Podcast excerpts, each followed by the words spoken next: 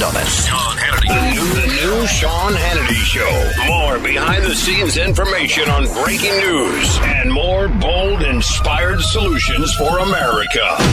Now, Jamie Dupree with the latest breaking news from our nation's capital. All right, Jamie Dupree is the most connected man in Washington, D.C. Hey, Sean. You know I am uh, now going to be in Washington on Thursday and Friday Uh, this week. I know. Yes, you are. Are you, you and uh, we have confirmed interviews with.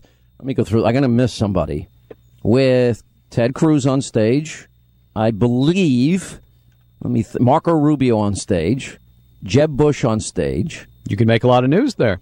Donald Trump and, and Scott Walker, I think, on stage. And then we're going to probably have some of the other candidates outside in the Radio Row area uh, with a crowd, and we'll be doing interviews with them too. Well, certainly a lot of news to be Well, made. It's pretty good, right? Are you going to come and had- hang out? I'm, I don't know if I'll get over to uh, to it. I'll be watching it, yes, but I don't know if I'll get over there. You, so you'll be watching it and critiquing me? Oh no, no, no, no, not at all. Not at all. Why do I not believe you? You know, it's It funny be. because I always give you a hard time about you not voting in presidential elections, and you won't even say if you're a Republican, Democrat, Libertarian, or anything. 'Cause I'm not any of that. All right, so you really aren't. I'm not any of that. With contempt dripping from his nostrils. Exactly. Yes. All right. So um, I am truly and completely an undecided voter. But I do believe the next Republican nominee will be the next president. I am pretty convinced of that. And I hope it to be true. I think the country needs dramatic, a dramatic course correction. Well, we certainly don't have too many uh, examples recently. I guess the only one that comes to mind is when uh, 1988, when the first George Bush won after Mm-hmm. Ronald Reagan had been in office for two terms. But you know, we've had the sort of That two was 92. one That was and- 92. Uh, 88. Uh, I 92. mean. no, 88, 88, 88, right. And and then um, you know we've had two terms Democrat, two terms Republican. So we'll see whether or not uh, the voters decide they want to change again. Yeah. We just had an interesting little thing, sort of inside baseball here, but uh, uh, the the president quickly vetoed the Keystone XL oil pipeline bill today. And before the White House could even announce it, they sent the papers back to the Senate, and the Republicans rushed it onto the floor and actually got to do the announcement themselves. So that bill has been vetoed. It was just sent down this morning. Uh, the uh, they'll have a veto override vote in the Senate in the next week or so, but uh, as we've talked about, it will be short of the number of votes needed. They need 67 to override the president's veto in the Senate and 290 in the House. They will fall short of that in the Senate. Talking to senators today on the Republican side, they said they uh, obviously they're disappointed. They feel like this is the wrong move by the president, but it wasn't clear if they're going to try to bring this back and send it to him again later this year. Yeah, I saw that, and this is now what the president's third veto. We expect a Third veto. series of vetoes following. Correct? Well, that's if you can get bills by the Democrats in the Senate who have shown that they are ready to filibuster as they're doing right now in this Homeland Security funding bill. They did again last night for the fourth time. And now the the developments that we've had there today, Senator McConnell last night released a bill that basically is the exact same language that's in the, the, the plan that was approved by the House that would block any money from being used to implement the president's executive actions on immigration. What he, McConnell, has decided to do is split these two, uh, the plan apart. So you'd have one bill that just funds the Department of Homeland Security and then force Democrats to go on the record on the president's executive actions. I mean, that's part of the whole thing here is the Democrats are trying as hard as they can to avoid that kind of vote. Joe Manchin, I saw and I read, apparently has joined the Republicans on this. Joe Manchin told uh, me and a couple other reporters downstairs, he's a Democratic senator from West Virginia, he said he would he wants to vote for a bill that just funds the Department of Homeland Security. Not He said- Obama's executive amnesty. but nothing in there about the, the executive actions. But then he said he would vote for a bill that blocks the president on the executive actions. But he said he wanted to do that independently of one another. I understand. Now, there is some pushback from some conservative groups that have shown up in my inbox because they're a little upset that the Republicans. I think this is pretty simple. I, I think this is a, a basic case, and you're absolutely right. What they want to do now, McConnell's introduced a new bill that could end the standoff and days from the shutdown, and I think you're probably right. I think it'll go through the weekend. That's my guess, too. Um, but anyway, he offered a standalone bill on the 2014 immigration actions alone after Democrats now for the fourth time filibustered. Yep. Um, but some conservatives are saying no. If they decide not to bring the bill of funding up for a vote, that's their problem. They close down the Department of Homeland Security, and then if it gets passed, and it doesn't fund the executive amnesty, then that's the president's business if he vetoes it. Yeah, that's why I think the House Republicans will probably say they don't like this. They'll meet tomorrow morning and we'll yeah. hear a little from them. Here's a little quick little soundbite. We caught Senator Ted Cruz just downstairs a little while ago and asked him what he thought about the situation, and this was his uh, non reply reply. If you call our press office, we'll put out a statement. If you call our press office, we'll put out a statement. And he said that over and over again to chuckles from reporters. And there were a number of Republicans who came out of their meeting just downstairs today, their lunch meeting, and didn't really want to talk about what was happening next. And, you know, I can understand there are some of them who really they want to go to the mat or they don't like this outcome. They feel like that the Democrats have dictated it. But again, it's math, it's simple math. The Republicans don't have the 60 votes they need to do whatever they want to do in the Senate. And, uh, you know, the, here's the interesting thing. So how many times have you heard the Democrats say they'll vote for a clean bill, as, as in just the Homeland Security funding? You've heard that a number of times from Senator Reid and others. Now there's actually the specter that later today, Senator McConnell may ask consent to do exactly that, just to bring up that, just that bill, and the Democrats may object. Mm-hmm. Because they say they want to make sure that Speaker Boehner has signed off on this plan to split it in half. Well, you know, the Republicans say this is just evidence that the Democrats are trying to block everything. So look for some more parliamentary wrangling going on there. I fully expect a number of more conservative Republicans from the House to give this idea a big thumbs down, and I can understand that. Well, on the other cha- on the other hand, Peter King is saying that he's turning against Republicans because he thinks, "quote this could cause another 9/11," which I think well, is ridiculous. I do. Th- you, look, you do have some Republicans who feel like this strategy uh, was not the right thing to do. There is not there is not a united front from Republicans right now, but uh, still, the bottom line is can Senator McConnell sort of turn this legislative situation in his favor so that he forces some of these Democrats to go actually on the record about the president's executive actions.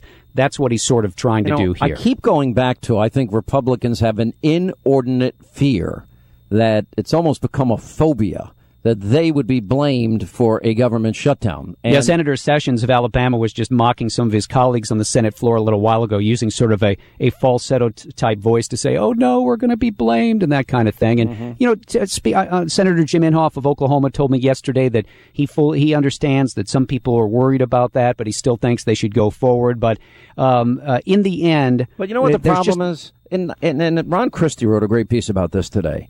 Far from the dire picture that's being painted by the president, Jeh Johnson of the Department of Homeland Security, uh, and is, they're all the Democrats out there. Ninety percent of the Department of Homeland Security would remain on the job. Oh yeah, it's like eighty-seven percent, ninety percent. That uh, there's uh, there would be about thirty thousand people That's not who a shutdown. would be furloughed. No, exactly. No, it would keep working. the The difference is is that just lo- these people who did have to keep working would not be paid at that point in time until later. I was talking with one person who I know who works at the DHS, and this person had to work during the big shutdown of uh, what like a year and a half ago. And uh, he was telling me that he was hoping that this time he wouldn't have, to uh, be classified as as essential. But what almost, as you're right, almost 90 percent of that department, TSA, Coast Guard, and others, Border Patrol, would all have to come to work no matter what. Do we have an, any update on the appeal that they put out uh, yesterday to this uh, Texas federal judge to request a, an emergency stay of his ruling that blocked the president's, you know, unconstitutional executive order on immigration? Uh, let's see. Let me check the old website here. Nothing new has popped up. The, what the Justice Department has said is that if they hear nothing from the judge today, that they tomorrow on Wednesday will go to the Fifth Circuit with their request for the emergency stay. I know the uh, I think it was the Texas Attorney General sent a notice to the uh, federal judge saying uh, he felt that was unfair for the government to be dictating deadlines and more. But at this point in time, that's the that's what the Justice Department is saying that they will go to the Fifth Circuit with the emergency stay. They still have not filed the separate appeal. And you know, it's interesting, Sean, because talking with uh, Republicans today about the court situation, there were some who said, "Hey, you know what? Um, this is a good thing. The what the judge has ruled. Why not just vote for the Department of Homeland Security funding and let the judge and that legal battle play out, and then we'll see where it goes from there." But I haven't heard a lot of that. A couple of senators said that, but for the most part, most people were just sort of saying, let's just watch what's going on. So no big update on the immigration legal front at this point in time, but certainly I think it's something we got to watch uh, definitely in the weeks ahead. Has anybody in the administration had to respond to the 100 Christians taken hostage, hostage mostly women and children? Haven't heard anything about that today. No. No. What about the from the Wall Street Journal? I think they we we had on this program uh, the FCC com- commissioner uh, FCC, F- FCC, the net neutrality stuff. Yeah, Ajit Pai on the program, and you know, the Wall Street Journal had an interesting take on this from internet to ObamaNet, and how that Obama's regulations will make the internet as slow as it is in Europe, warning some of these commissioners. And the Republican FCC commissioners are asking Wheeler to delay the net neutrality vote. And all of this is being done without any transparency. In other words, nobody is even getting an opportunity to read it except for this one guy that came out and spoke even on this program. Nobody knows yeah, about it. I, I, do find it amazing that the FCC uh, can bring something up and, and have a big vote and not have to release the uh, the whole document before that happens. But uh, I actually am somewhat surprised that nobody within the FCC has leaked it out, to tell you the truth uh, to to show everybody what's inside well, of it. But he guess... came on this program, and as a matter of fact, uh, you sent me a nice note before the interview, and you may want to bring up this, this, and this. And one of the questions you had was the issue of uh, the fact that we can't see it. Yep. Yeah, and, and I asked to me him, makes no sense if you're going to have a vote on something that in a, an action document. There was a story today I saw that one of the Democrats on the on the commission might be having some second thoughts about part of it. But uh, the the bottom line is here in the Congress, Republicans in in both House and Senate committees have definitely vowed to do an awful lot with it, and I would look for a lot more, if not uh, just uh, hearings, oversight, maybe some legislation from the Congress as well. So we can't get information on Obama's takeover of the internet, and the White House, the promised transparency, won't even cooperate with the IRS probe. I mean, the White House told Congress last week they refused to dig into their computers for emails that could shed light on what kinds of private taxpayer information the IRS shares with Obama's top aides. I've always said the legislative branch, no matter who is in charge, needs to consider the executive branch their enemy whether it's their party running the show or not, because what you get uh, pretty much across the board is just foot dragging and more foot dragging, no matter the subject. Did you see the Investors Business Daily piece about the Health and Human Services uh, admitting that it sent a million incorrect tax forms to Obamacare enrollees? Yeah, and you know the real problem is a lot of the people who are getting those and might have troubles you know, they're the people that had to go through the exchanges and more. They're the people who are struggling just to pay a lot of the premiums.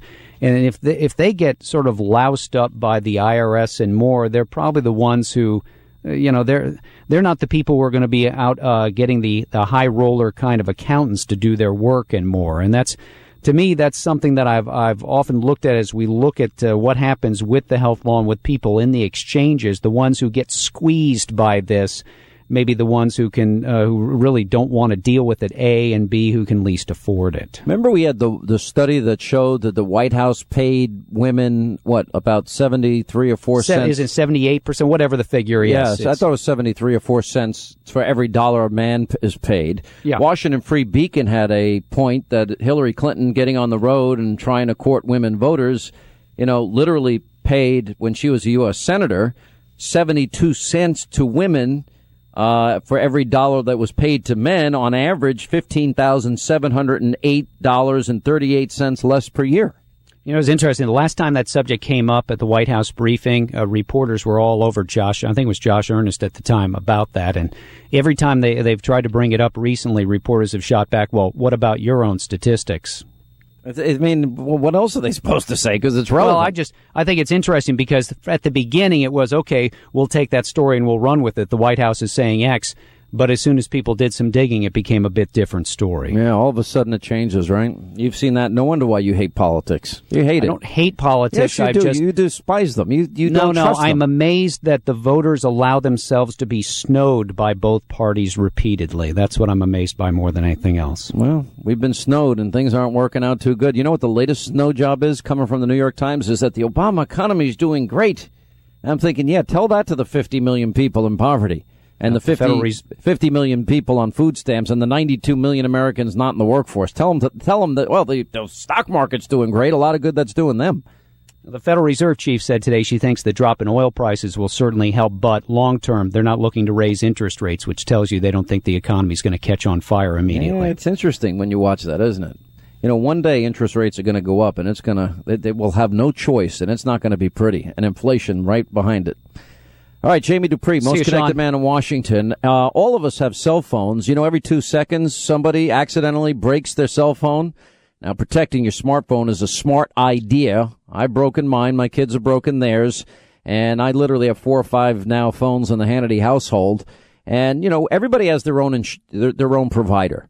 You have AT&T, you have Verizon, you have Sprint. Many of you get your insurance for your phone from your provider. You may be paying as much as 11 bucks a month. You may be paying a $199 deductible when you actually break your phone uh, with insurance from your current cell phone provider. If you get your insurance from your provider, you're overpaying. SquareTrade.com has protection plans, half the cost, only five bucks a month, much lower deductible. So in other words, you can cancel your current phone's insurance anytime. Now don't worry if you're locked into a contract with your provider, you can keep your provider, cancel the insurance. It's so easy. Square Trade will show you how to do it and you keep your provider, you keep up your contract obligations, and you can put as much, if you're like me, four or five phones, thousand dollars in your pocket. Just go to squaretrade.com. That's the website. One word. Squaretrade.com. It's only five bucks a month. Squaretrade.com. Quick break. Right back. Continue.